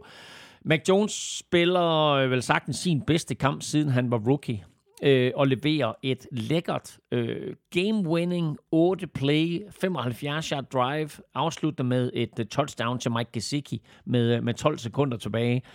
Uh, det betyder så også, at Bill Belichick fik sin sejr nummer 300, men måske endnu mere vigtigt, lægger du hans 30 sejre i slutspillet oveni, så er han nu på 330, og kun 17 fra Don Schulas rekord på 347. Det kom så også frem søndag, inden kampen, at, eller var det måske endda lørdag aften, eller hvad det var, at Bill Belichick fuldstændig under radaren har skrevet under på en ny flereårig kontrakt med Patriots øh, til øh, det, man kaldte en anselig som penge. Øh, det betyder ikke, at Robert Kraft ikke kan finde, finde på at fyre ham, hvis, hvis det hele det kuldsejler. Men det betyder bare, at de på en eller anden måde måske har kigget hinanden i øjnene og så sagt, okay, kan vi vinde 10 år, eller 8 år og 8 næste år, så kan vi rent faktisk godt nå rekorden. Mm, øh, mm. Og altså med, med, med 17 tilbage, der kan han principielt Bill Belichick nå rekorden. Altså for flest sejre en head coach nogensinde i NFL's historie i 2024. Ja, og du skal øh, også lige huske på, at øh, Patriots de har altså en ordentlig pose penge at gøre godt med øh, næste år. Jo, jo, men hvis han så ikke er der. Nej, det er rigtigt. Ja, ja. men, men, men det er måske det, han har sagt til Kraft. Hey, lad mig lige få en sæson mere. Vi har chancen næste Måske. år. Nu er det jo ikke øh, for at, at tage noget af æren for den her øh, sejr fra Patriots, øh, men vi kan vel heller ikke helt udelukke, at Bills simpelthen havde, havde undervurderet divisionsrivalerne. Eller måske er der, og du var måske lidt inde på det, Elming, måske øh, er der noget mere generelt på spil her, fordi lige siden uge 4, hvor Bills de kørte Dolphins midt mm. over, så har de haft svært ved at komme i gang på angrebet, øh, og de har sådan skulle spille catch-up, øh, altså hvor de starter med at grave sig ned i et hul pointmæssigt, og så skal kæmpe sig tilbage igen. Ja, som jeg sagde i sidste uge, så vil jeg ikke, øh, eller vi kan ikke øh, give øh, de mange skader på forsvaret skylden for, at angrebet ikke fungerer. Øh, jeg synes, den effekt, som jeg roste James Cook for i starten af sæsonen, at han havde på angrebet her, den er lidt forsvundet. Øh, George Allen tager lidt for meget på sin egen skulder. Han kaster en interception på sit allerførste kast i kampen. Timingen mellem ham og Diggs Altså, de laver nogle vilde spil, men altså, øh, timingen halter lidt her. Øh, halvdelen af de kast, som han, kast, han, som han, han kaster i retning af Dix, bliver ikke grebet. Øh, til gengæld vil jeg så lige rose øh, rookie tight end Dalton Kincaid, som spiller sin bedste kamp med otte grebne bolde. Øh, så, så angrebet halter. Det så vi faktisk også sidste år. Og vi så det faktisk også for i år, hvor du kan huske, de havde en eller anden forfærdelig kamp mod Jaguars, som de taber 9-6. Så det er sådan lidt en midtlivs øh, krise, ikke? Mid-season krise, de, de er inde i her. Øhm, og så selvfølgelig forsvaret, ikke? Altså, de har mistet Travis White, de har mistet øh, Matt Milano, som vel ud over Josh Allen er holdets vigtigste spiller. Øh, de har mistet flere andre, de stiller op uden et par store herrer på den defensive linje, som har enorm betydning. Øh, og det betød så også, at den her Patriots offensiv linje, som vi jo ikke lige frem har skamrost øh, hele øh, sæsonen her, de formår rent faktisk at holde Mac Jones' trøje ren. Den eneste, der får lavet et sag i den her kamp, det er, det er safety Jordan Poyer, ellers er der ingen pres på Mac Jones. Nej. Så der er, der er nogle ting, der skal justeres i Buffalo. Det er der. Bills de 4-3, og de åbner runden hjemme øh, Thursday night mod øh, Buccaneers. Patriots de 2-5, og de spiller ud mod Dolphins. Så, så mangler vi bare de øh, to kampe, som der nok var rigtig mange, der havde glædet sig til, nemlig Chiefs Chargers og Eagles Dolphins, og vi tager dem i den rækkefølge. Chiefs Chargers først, og det kan godt være, at øh, Chiefs øh, måske ikke øh, har set så imponerende ud her i begyndelsen af sæsonen, men som vi har talt om øh, rigtig mange gange, så længe de har Patrick Mahomes og Travis Kelsey, så skal de nok få sat nogle point på tavlen. Chiefs førte 24-17 ved pausen, og så var der faktisk ikke ret meget mere i de to hold, sådan rent angrebsmæssigt. Et enkelt touchdown til Chiefs i fjerde kvartal var, hvad det kunne blive til, og så kunne Chiefs altså notere en sejr på uh, 31-17. Med lidt hjælp også fra Michael Hartman, som du nævnte helt i begyndelsen af yep. udsendelsen, øh, der jo er vendt retur til Chiefs efter det her ophold øh, hos Jets. Præcis. Han, øh, han greb som sagt en bold øh, i hele sin meget, meget korte karriere hos Jets. Det gjorde han også her øh, søndag for, øh, for Chiefs. Øh, godt nok kun på 6 yards, men trods alt en grebet bold. Men han returnerede et punt, 50 yards, som, øh, som gav dem øh, rigtig god field position. Og så lavede han faktisk også en takling, efter at Mahomes kastede en interception. Så en meget varieret kamp øh, af Nicole Hartman. Og Mahomes kaster touchdown til Kelsey, han kaster fire touchdowns. Det er en klassisk Mahomes-kamp. Men hvis vi lige sådan skal prøve at kigge på det her Chiefs-hold, så er historien i år ikke angrebet. Historien er forsvaret. Øh, mens angrebet lidt leder efter den her rytme, og den måske nok skal komme hen ad vejen, og man selvfølgelig vinder nogle kampe, fordi man har med Holmes øh, så skal vi også bare lægge mærke til, at, at de gik i stå i anden halvleg og, og, og var tæt på at lukke Chargers ind i den her kamp. Og så lidt katastrofalt for dem, så fik Nick Bolton, linebackeren, der også scorede i Super Bowl i, i øh, februar, han fik en håndskade, som lige er kommet frem, men det kræver operation. Han kan være ude i sådan noget som 6-8 uger, og det er altså en vigtig brik, at øh, Chiefs øh, forsvar mister her. Chiefs er det eneste hold i NFL, der ikke har tilladt mere end 20 point i nogen kamp. Prøv lige at høre deres resultater her. Eller ikke deres resultater, men bare lige prøv at høre, hvor mange point forsvaret tilladt. 20, 9, 10, 20, 20, 8 og 17. Mm. Altså, og det er bare sådan en lille historie, ja. som går lidt under radaren, at Chiefs forsvar her, med Steve Spagnuolo som defensive coordinator, rigtig, rigtig godt. Mm. Nu gik øh, begge hold altså mere eller mindre i, i stå i anden halvleg, altså på offensiven, og for Chargers øh, vedkommende er det jo ikke første gang, vi ser det i år. Spørgsmålet er, om det skyldes den fingerskade, som Justin Herbert mm. han pådrog sig i uh, uge 4 mod Raiders, eller om det stikker dybere, og om svaret så også kan findes i trænerstaben. Altså nu er Chargers 2 og 4 mm. uh, helt vildt skuffende, og nok ikke det, som Brandon Staley har sat sig på inden sæsonen. Jeg er nok været en af dem, der har holdt hånden over Brandon Staley uh, mest, men nu er jeg også kommet til det punkt, hvor jeg synes, nu går den snart ikke længere. Uh, jeg synes, at han tager chancer på fjerde down imod det forkerte hold, og når man så møder Chiefs, hvor du ved, at du skal score mange point for at vinde, så gør han det kunne hjælpe med ikke. Det står 17-17 til sidst i første halvleg. Chiefs ved, du får bolden øh, på, øh, i starten af anden halvleg, Og i stedet for at gå efter point der i slutningen af første halvleg, måske komme ind til pausen med en føring, så ponder han. Og så fristes man selvfølgelig til at sige, at naturligvis så fører Mahomes lige sine tropper ned ad banen på det der minut, der er tilbage, og får rent faktisk gået touchdown. Så i stedet for, at det står 17-17, eller du måske er foran 20-17, så er du bagud 24-17. Øh, og det er bare de der beslutninger hele tiden, hvor det selvfølgelig er super nemt at være bagklog, men man bare kigger på Brandon Staley, og så siger Simon, lærer du ikke på noget tidspunkt noget af dine mærkelige beslutninger? Som du siger, der var stillingskrig det mest anden halvleg. Øh, og jeg tror, du har ret i, og der er også flere rygter frem om det, at Herbert, Justin Herbert, at han ikke er 100% i år. Han misser en helt fri Keenan Allen i sidste uge, som måske kunne have givet dem sejren over Cowboys, og han misser et par standardkast i den her kamp, inklusive et touchdown øh, til, jeg tror det var Austin Eckler eller en eller anden i endzonen, øh, som kunne have bragt dem tilbage i kampen, eller måske have bragt dem foran, og det er bare ikke det, vi er vant til at se fra Justin Herbert. Nej. Chargers, de er altså øh, 2 og 4. De spiller hjemme mod Bears Sunday night. Chiefs, de er 6 og 1, og de spiller ude mod Broncos. Og så mangler vi altså kun øh, Eagles Dolphins, og vi øh, tog jo begge Dolphins i sidste uge, Elming, da vi skulle lave vores picks, og måske lod vi os lige forblænde lidt af Dolphins offensiv firepower og produktion, fordi nogle af de her helt vilde resultater, som Dolphins har leveret i år, har altså været mod svagere modstandere, som for eksempel Broncos og Panthers. I uge 4, der tabte de til Bills, nu tabte de så til Eagles, og det gjorde de med 31-17. Um. Tua havde øh, ikke en af sine allerbedste kampe, og det havde han ikke mindst, fordi Eagles forsvar havde stor succes med at få lukket ned for Dolphins løbeangreb. Så spørgsmålet er i virkeligheden, om det er opskriften på at stoppe Dolphins, og jeg ved godt, at det ikke bare er en opskrift, som alle forsvar kan kopiere, fordi det ikke er alle hold, der har Eagles forsvar. Men det må alligevel bekymre lidt i øh, Miami. Der er ikke mange der kan kopiere det, fordi Eagles er bygget på den gode, gamle måde, nemlig med fokus på skyttegravene. De har den vildeste offensiv linje, og de har en måske endnu vildere defensiv linje. Øh, jeg tænkte, at det var et stort tab for dem, da de sagde farvel øh, til Javon Hargrave i offseason, men så drafter de Jalen Carter. Præcis.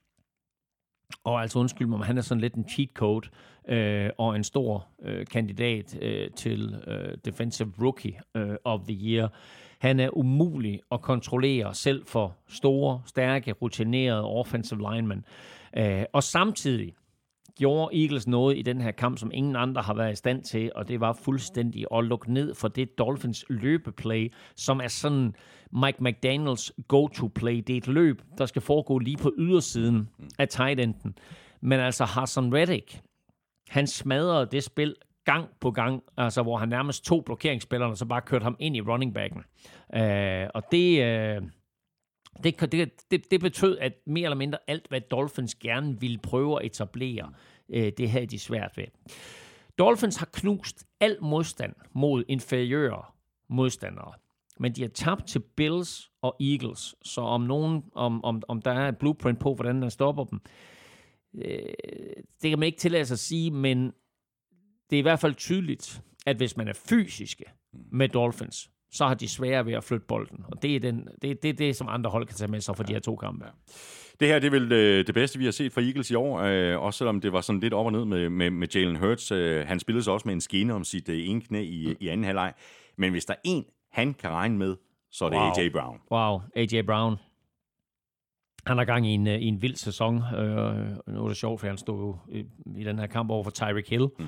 som alle jo taler om, og, og faktisk også har, har været nævnt som mulig MVP-kandidat, og nu er Justin Jefferson selvfølgelig skadet, men du, man taler om, at han er NFL's bedste receiver. Så er der AJ Brown. Han leverer bare uge efter uge. 10 grebne bolde her for 137 yards og touchdown, og femte kamp i træk med 125 yards. Det er altså blot den tredje spiller i historien, der gør den seneste, der gjorde det. Det var Calvin Megatron Johnson. Wow. Og hvis der er en Megatron i NFL lige nu, så, så er det, det sgu AJ Brown. For okay. der er nogle af de der... For det første, han er hurtig. Han er høj, han er stor, han er stærk. Han har fantastiske hænder. Og så er der to eller tre plays i den her kamp, hvor han griber bolden. Og der er hvad skal vi sige, tre forsvarsspillere, der rammer ham, hvis ikke fire. Og det er sådan, du det praller af, øh, hvor det bare sådan, bum, ikke? og bum, og så ligger de der. Og det touchdown, han scorer, der er der altså tre forskellige spillere, der forsøger at takle ham.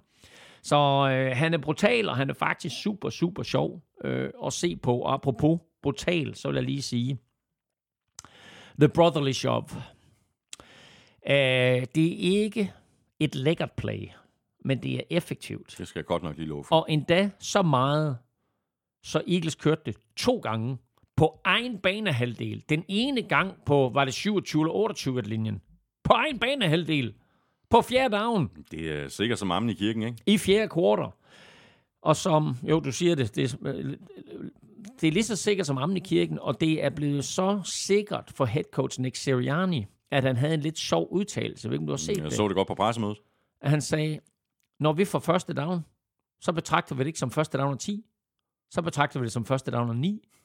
Fordi de skal kun have 9 yards på de tre første downs. Så ved de på fjerde, der kan de sætte det der brotherly shove ind, og så får de den sidste. Det er en kæmpe fordel. Og som han også sagde, ikke, jeg tror, det, det du vil frem til, det er, øh, vi er gode til det. Det er alle andre hold ikke. Altså, derfor skal det ikke fjernes. Vi kan ikke bare tage play Nej, det er, jo, det er jo snakken, det er snakken om, at det skal forbydes, det her, det her Præcis. spil, og hvor han siger, jamen, uh, hallo, uh, alle kan jo gøre det. Ja, ja. Vi, vi er bare gode til det. Ja, præcis. Men så, så, for, så forsøgte Giants det, og fik to, to mand skadet. ikke? Altså, så du, det er bare ikke alle, der kan gøre det. Nej. De har Jason Kelsey og den her vilde offensive linje, og så har de en quarterback, der kan squatte øh, 225 kilo. Øh, og det er der bare ikke nogen andre, der kan. Øh, det, er, altså, det, er, det er et godt play for dem. Et urimeligt play. Et fuldstændig urimeligt, uretfærdigt play, medmindre man er Eagles-fan. Præcis, det virker hver gang. Eagles, de er 6-1, de spiller ud mod Commanders. Dolphins, de er 5-2, og de øh, får besøg af Patriots. Øh, Så kommer vi igennem alle kampen for uge 7.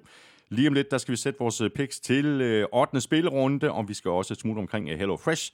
Før vi gør det, så skal vi lige omkring øh, dit øh, momentometer, Elming. Øh, har du styr på det? Der må være sket noget i toppen igen. Der er sket noget, og øh, nu skal jeg lige prøve at se, om jeg kan finde det frem Det er jo her. den sikre vej til det rute der at blive nummer et på dit momentometer. Så, så, Altså så er det- Lions, Lions var i sidste uge. Det var første gang nogensinde i mit momentometers historie, at de lå øverst. Og jeg var en skrev, og jeg skrev i mit momentometer, hold nu fast, ikke? Der, der er koldt på toppen. Der er sat med koldt på toppen. Så de ryger ned, jeg ved ikke, hvor langt de ryger ned. Altså, så har du, så har du Chiefs, der er 6 og 1, du har Eagles, der er 6 og 1, og du har Jaguars, der er 5 og 2, øh, du har Ravens, der er 5 og 2. Uh, det bliver en af dem, der, der bliver etter. Uh, jeg, ved ikke, jeg ved ikke, hvem der bliver etter. Det må vi se. Mm. Og Raiders, jeg tror sgu, de ryger skam kronen. Uh, ja. ja. nedenunder Panthers. Når øh, Elming får skrevet øh, sit øh, momentometer helt færdigt, så kommer det til at ligge det samme sted, hvor det altid ligger, og det er selvfølgelig på gulklud.dk. Før vi hopper i quizzerne og vores øh, picks til uge 8, så skal vi lige et øh, smut i podcast-køkkenet i selskab med Hello Fresh. Verdens førende leverandør af måltidskasser, pakket med friske råvarer, leveret lige til døren og super nemt at gå til. Og sidste gang øh, vi havde Hello Fresh med os, Elming, øh, det var for et par ugers tid siden, der havde du lige holdt pause fra Hello Fresh. Er du kommet tilbage på vognen? Det er jeg. Og så sent som i aftes, der lavede jeg den, der hedder sød chili laks med viderestegte grøntsager og et jasminris. Den smager jo vanvittigt. Og prøv at høre, det tog mig... Hvad tog det mig? 20-25 minutter. Agt til et eller andet, ikke? Altså det, der tager længst, det er det næste at koge risene. ja, præcis. Øh. Det tager jo den tid, det tager. Ja, det tager. Men uh, prøv at høre, altså, jeg sad bare og, og spiste det der måltid, og tænkte, hold kæft, det er jo vanvittigt, så godt det her, det smager. Vi fik øh, chili con carne i går. Altså, vi, Den har jeg øh, faktisk også bestilt til senere på ugen. nu, det kan du godt glæde dig til, Ja. fordi... og ved du, hvad det, altså, ved du, hvad det allerfedeste ved den der? Nej, hvad så? Kvarter. Ja, det, er- tager, det tager et kvarter at lave. Ja, jeg tror, det tog også øh, 20 minutter, om vi gjorde Det er så. fordi, Tina er ringe til at snitte grøntsager. Men godt, du kan godt glæde dig til den der sådan, øh, lille dressing, der, der følger med. Nå. Spicy. Okay, ja. ja. rigtig lækkert. Og øh, der er med andre ord øh, rigtig mange gode grunde til at blive kunde hos øh, Hello Fresh. Du får med garanti øh, en på smagsopleveren, og du får smagt noget, som du ikke selv ville have fundet på. Og så er det altså super nemt, og de fleste retter, de er rigtig hurtige at øh, lave. Noget, som øh, de fleste sætter pris på, og jeg ved, at Elming sætter rigtig stor øh, pris på. Det skal gå lynbørg. Alle måltider er så også doseret, så det hele det passer perfekt til det antal personer, du har bestilt til. Så er der altså heller ikke noget madspild. Det skal man ikke kimse af. Og hvis du ikke er kunde hos HelloFresh endnu, så kan du blive det lynbørve, og du kan ovenikøbet spare en masse penge på dine fem første måltidskasser. Helt op til 1.199 kroner, og det kan du, hvis du bruger vores kode HFNFL på hellofresh.dk. Det her tilbud det gælder også, hvis du er tidligere kunde og har opsagt dit abonnement for mindst 12 måneder siden. Og uanset om du er ny kunde eller tidligere kunde, der vender tilbage, så hænger du ikke på noget som helst. Du kan altid melde fra igen eller holde pause, hvis du for eksempel skal ud og rejse, eller hvis du simpelthen bare har andre madplaner.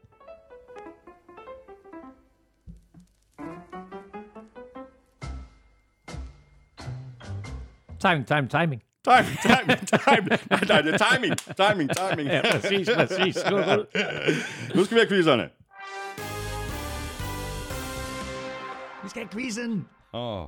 Det er tid til quiz, quiz, quiz, quiz, quiz. Nå, quizzerne. Øhm, det var noget med noget quarterback, øh, tight end øh, duo og øh, 50 touchdowns imellem, øh, imellem dem. Korrekt. Og der er Øh, tre eller hvad, der er oppe på 50? Eller fire? Nej, der er fire nu jo, fordi Yes. øh, altså, Mahomes og Kelsey er, den øh, fjerde duo okay. I den lille eksklusive klub. Godt. Ved du hvad, øh, der er en duo, der er givet på forhånd, går Ja. ud fra. Det er Brady Gronk. Det er korrekt. Og øh, som jeg sagde, øh, de er nu på 50 touchdowns med Holmes og Kelsey. Brady og Gronk, 90. Så det er, det er godt. Øh, har vi fat i noget Tony Gonzalez? Nej, det har vi faktisk ikke. Og det tror jeg, grunden til, at vi ikke har det, det er, fordi han havde for mange forskellige quarterbacks. Ah. Hvem skal jeg så tænke på? Øh, Undrafted, Øh. kæmpestor basketspiller, der ikke har spillet en down i, i college. og Jimmy Graham. Ja, det er faktisk fuldstændig korrekt. Øh, og, og, øh, Men han var draftet, var han ikke? ja, og, det, og det var han også draftet i tredje runde. Drew Brees, Drew og, Brees og Jimmy Graham. og Jimmy Graham, de havde 51, så de er det næste, som de henter. Sådan. Men så er der en duo med 89, som bare var så super fed. Øh, og øh, apropos, øh, man kan sige, det hold, som, øh, som Mahomes og øh, Kelsey, de satte rekorden mod her i weekenden, eller, eller ikke rekorden, men som de kom op på 50 imod, det hold havde en magisk duo. Ah. Øhm.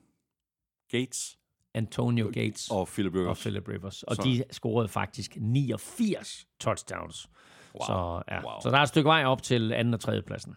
Det må man sige ja til. Så var der Jakob Question Mark øh, Hansens quiz til dig, Elming. Øh, Kun fire quarterbacks har præsteret en perfekt passer rating tre gange i deres karriere. To af dem har faktisk gjort det fire gange. Hvem er de? Og som jeg også tror, jeg sagde i begyndelsen af udsendelsen, så øh, er de her stats øh, inklusiv slutspillet. Ja. Altså, jeg er nødt til at skyde på Tom Brady. Øh, ja, det er fuldstændig korrekt. Han har gjort det tre gange. Så siger jeg også Aaron Rodgers. Det har han ikke. Er det rigtigt? Ja. Jo, nå. Øhm, Øh, Jeg har faktisk, øh, fordi at øh, Jakob har skrevet nogle øh, fun facts op øh, ja.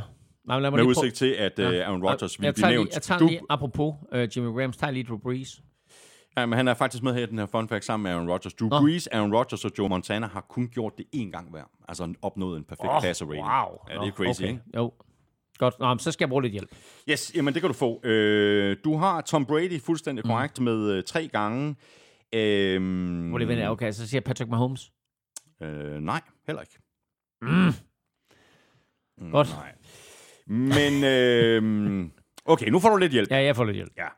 Øh, han har gjort det fire gange, ham her. Ja. Han er den eneste på den her liste, som både har opnået en perfekt passer rating og lavest mulige rating 0,0.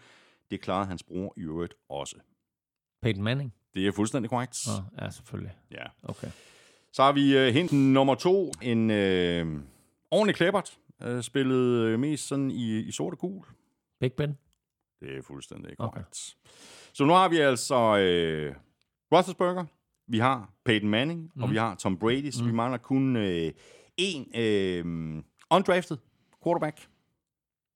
Undrafted Kurt Warner. Ja, det er, Er det rigtigt? fuldstændig korrekt. Ej, hvor, hvor er det sjovt det hele. Jeg sad faktisk tidligt, så sagde jeg, tænkte, "Åh, skal man gætte på Kurt Warner? Men så, ej, det har han ikke opnået. Men det har han simpelthen. Hold da op. lige præcis. Nå, wow. Godt, jamen øh, så kom vi godt igennem øh, quizzerne, og det leder os øh, direkte øh, videre til vores øh, picks til uge 8. Status efter syvende runde. Det var ikke nogen god runde for os, Elming. Nej, det var det bestemt ikke. 4-4 sluttede den. Ja. Det er sølle, ikke? Men der var mange Sluttede overraskelser. den kun 4-4? 4-4. Jeg troede faktisk, jeg ville vinde med den der 49ers sejr, eller øh, Mm, Vikings Nej, fordi jeg havde jo... Øh, hvad var det for en, du øh, gik med? Øh, du sagde Chargers over Chiefs. Ja, det er korrekt. Ja. Det er korrekt. Og så sagde du Vikings, så jeg sagde Okay. okay. 49ers, Nå. så derfor. Godt. Øh, 4-4, og den samlede stilling øh, altså uændret. Jeg fører fortsat med 5. Nu er stillingen 66-61. Skal vi altså til vores picks for 8. spillerunde. Der er ikke nogen hold på bye week, øh, så der er altså 16 kampe på programmet. Og ligesom vi gjorde det i sidste uge, så lad os bare nappe one to watch undervejs i gennemgangen. Altså en kamp, vi anbefaler i det tidlige vindue, og en kamp i det sene vindue. Og så er det måske lige værd at notere, at vi her i øh, Danmark jo går tilbage til øh, normal tid, hvilket altså betyder, at NFL starter klokken 18 på søndag. Præcis. Vi lægger ud med Bills Buccaneers. Jeg... Det er torsdag aften, og, øh, eller torsdag nat, og den er jeg meget i tvivl om, men jeg tror, at Bills kommer tilbage på sporet og vinder på hjemmebane. Det tror jeg også, de gør. Jeg siger også Bills. Panthers, Texans. Sikker udbane sejr til Texans. Jeg kan simpelthen ikke forestille mig, at Panthers de slår Texans. Nej. Det er jo så nummer et pick mod nummer to pick. Det er Bryce Young imod CJ Stroud. Uh, jeg har set gode ting fra Bryce Young i de, sidste, i de sidste par uger. Uh, jeg går med overraskelsen og siger, at Panthers vinder. Wow. Cowboys, Rams. Uh, interessant uh, opgør her. Ja, Cowboys hjemmebane, de skal vinde. Ja, og jeg siger også Cowboys. Jeg havde været mere i tvivl, hvis uh, de havde spillet kampen i, uh, i LA. Uh, Packers, Vikings. Her går jeg med udholdet. Jeg siger Vikings. Jeg siger også uh, Vikings. Colts, Saints. Uh, jeg siger Colts. Jeg siger også Colts. Dolphins, Patriots. Ja, og det er min, min one-to-watch her klokken 18. Uh, jeg synes, det er, det er et super spændende opgør. Det, der skete med Patriots uh, her i weekend, den måde, de som kom tilbage på sporet på, for en stor sejr over Bills, uh, det betyder så også, at, at det her det er en vigtig kamp mellem Dolphins og Patriots. Det er også en vigtig sejr for Dolphins selvforståelse, inden mm. at de i næste uge skal til Frankfurt og spille mod Kansas City Chiefs. Så det er super vigtigt, at de får den her hjemmebanesejr øh, over Patriots. Men jeg tror, den bliver tættere, end man lige øh, skulle forestille sig på den anden side. Så tror jeg også godt, at Mike McDaniel, han kunne tænke sig bare at trumle Bill Belichicks ja. øh, tropper. Så, og, jeg, og ret op på det billede, der er efterladt efter, og i øvrigt vil jeg lige efter den her sige, det glemte jeg at sige øh, tidligere, så kommer der jo en Hard Knocks. Øh, vi har sådan en Hard Knocks mm. preseason. Så kommer der en Hard Knocks in-season. Og det bliver faktisk med. Dolphins blev det offentliggjort i går. Spændende. Hvem øh, går du med? Går du også med Dolphins? Jeg siger Dolphins. Yes, det gør jeg også. Giants, Jets. Giants, Jets. Og det er med... Er vi enige om, det er Giants på hjemmebane? Ja. Og øh, det er jo lidt øh, ligegyldigt, kan man sige, fordi begge to spiller på MetLife Stadium. Men fordi Jets er et AFC-hold og har ni hjemmekampe i år, og også skal spille den her udekamp mod Giants, så får de faktisk 10 kampe i år på MetLife Stadium, og det er ikke sket i ualmindelig lang tid, at et hold har spillet 10 kampe på deres egen øh, hjemmebane. Men Jets mod Giants, de mødes kun hvert fjerde år, øh, og øh, jeg, øh, jeg vælger simpelthen at sige, at Jets efter en fri uge vinder den her kamp. Ja, det siger jeg også. Gør du det? Ja, også selvom de ikke havde haft en fri uge. Ja, jamen, det, er, det er meget... Ja, ja, godt. Jamen, det er fint. Vi siger Jets. Godt. Steelers, Jaguars. Ja, interessant nok, ikke? Ja, jo, men altså... Øh, Men jeg, jeg går med Jaguars. jeg går også med udholdet. Jaguars. Titans, Falcons. Titans, Falcons. Jeg siger Falcons. Jeg siger Titans. Godt. Commanders, Eagles. Ja, Eagles. Jeg har også Eagles. Så har vi de øh, sene søndagskampe, der altså ikke er så sene, som de plejer at være, men øh, vi lægger ud med øh, Seahawks, Browns. Ja, jeg... Ej, jeg er i tvivl her. Ja, nej. Seahawks er på hjemmebane. Ja. Øh, jeg siger Seahawks. Jeg tror, Seahawks vinder. Men okay, så tager, jamen, Så så, tager, tag ja, Browns. ja, så Browns. tager jeg Ja, Browns. Ja, ja. Ja. Cardinals, Ravens. Ja, altså... Ravens. Ja, Cardinals på hjemmebane. Øh, svær opgave for, for Hjalte Froholt imod et, et virkelig, virkelig stærkt forsvar. Øh, jeg synes, vi siger det hver uge. Svær opgave for Hjalte Froholt, men mm. han håndterer det med bravur. Ja. Øh, men jeg siger også Ravens. Broncos, Chiefs. Ja, altså inden, inden sæsonen selvfølgelig set frem til det her matchup. Det er et Broncos hold, der er i forbedring, men det er også et Chiefs-mandskab, som på en eller anden måde bare vinder kampe. Uh, spændende at se, hvad uh, den manglende Nick Bolton får indflydelse på det her Chiefs-forsvar, men jeg er nødt til at sige Chiefs. Jeg siger også Chiefs. Så har vi fået Niners Bengals. Er ja. det ikke uh, one to watch? Det er lige nøjagtigt one to watch. Det er faktisk en dobbelt Super Bowl rematch for de, de første to Super Bowls, som, ej, to af de første tre Super Bowls, som 49ers vandt, var over Bengals. De vandt Super Bowl 16, og de vandt Super Bowl 23 over Bengals. Og her der får vi altså en Super Bowl rematch, og øh, nu er sæsonen ikke gået helt, som man kunne have forventet. Øh, de seneste par uger ikke for 49ers, og nærmest hele starten af sæsonen ikke rigtig for Bengals, men ellers så var det her jo et muligt preview mm, også på faktisk den kommende Super Bowl. Men hvad siger du? 49ers eller Bengals? Bengals har lige siddet over. Ja, lige præcis. Og jeg, øh, jeg havde faktisk øh, først skrevet Bengals. Jeg har rettet det til 49ers. Jeg bliver nødt til at gå med, med 49ers. Men jeg er meget i tvivl, det må jeg indrømme. Det kan jeg godt forstå. Ja. Øhm, jeg går også med 49ers. Så har vi øh, Sunday Night-kampen. Øh, den står mellem øh, Chargers og Bears. Ja. Og der har de også regnet med, før at sæsonen den gik i gang, at det her det kunne blive et rigtig spændende matchup. Jamen, altså, det kan det da også nu. Det kan det da. Ja, Altså, ja, det kan Justin det Fields er meldt ud allerede, ja. så det er Tyson Bagent, der starter igen. Uh, Bears har set bedre ud de seneste par uger her. Uh, har vundet to af de sidste tre kampe. Uh, Chargers... Ja, Chargers keep charging. Ja. Uh, men jeg siger Chargers. da. Jeg siger også Chargers. Ja. Øh, sidste kamp, det er Monday Night-kampen, og det er Lions Raiders. Ja, der er, Lions. der er ikke så meget at sige til. Nej, der er noget, der skal Øh, rettes op og skal, på, ikke? Og skal man blive op og se en Monday Night kamp, så er det måske den her, man skal blive op og se. Ikke fordi, fordi den er spændende, men fordi den starter klokken kvart over et øh, ja. mandag nat. Så jeg siger også Lions. Det var det. Tak for det, Elming. Øh, Fornøjelse som altid. I lige måde, lad os uh, håbe på endnu en fed spillerunde, og så altså, det her med, med, at der pludselig er 17 spillerunder, det skaber noget skud og mudder i det her med, med bye weeks. Så altså pludselig fra, at vi har seks hold, der sidder over i den spil, vi lige har været igennem, så altså ingen i den kommende weekend, det er sådan noget værre noget. Ja, det er det. Men øh, tak for i dag, og også tak til dig, fordi du øh, lyttede med. Hvis du godt kan lide det, vi laver, så skulle tage at øh, anbefale os til alle dine venner. Du kan også give os en anmeldelse et af de steder, det er muligt, for eksempel i øh, Apple Podcast eller i øh, Spotify. Sidst, men ikke mindst, øh, så har du også muligheden for at være med til at sikre dig, at vi kan fortsætte med at lave showet. Det kan du gøre ved at støtte os med et øh, valgfrit beløb på tier.dk, eller via det link, der ligger øverst på nflsøde.dk. Og udover at være med til at bakke op om os, jamen, så giver du altså også lige dig selv chancen for at vinde et øh, gavekort på 500 kroner til fanzone.store. Vi trækker lod hver eneste uge hele sæsonen. Hvis øh, du vil i kontakt med os, hvis du har spørgsmål eller kommentarer, eller kan hjælpe med det der Facebook-halløj, øh, så kan du række ud efter os på både X, Facebook og Instagram, og du kan også prøve os på mailsnablag.nflshowet.dk. Følg Elming på X på snablag NFLming, mig kan du følge på snablag Thomas Kvartrup. Øh, kæmpe stor tak til vores øh, gode venner og faste samarbejdspartnere fra Tafel og Otted fra Danske Licens Spil. Husk at støtte dem, de støtter nemlig os, og i forhold til Otted, Husk, at man skal være minimum 18 år og spille med omtanke. Har du brug for hjælp til spilafhængighed, så kontakt Spillemyndighedens hjælpelinje Stop Spillet eller udluk dig via Rufus. Regler og vilkår gælder. Husk også øh, tilbuddet fra Hello Fresh. Hvis du ikke allerede er kunde, så kan du blive det lynhurtigt, og du kan ovenikøbet spare en øh, masse penge på dine fem første måltidskasser, helt op til 1.199 kroner. Og så får du ovenikøbet fri fragt på den første kasse. Brug vores kode HFNFL på hellofresh.dk.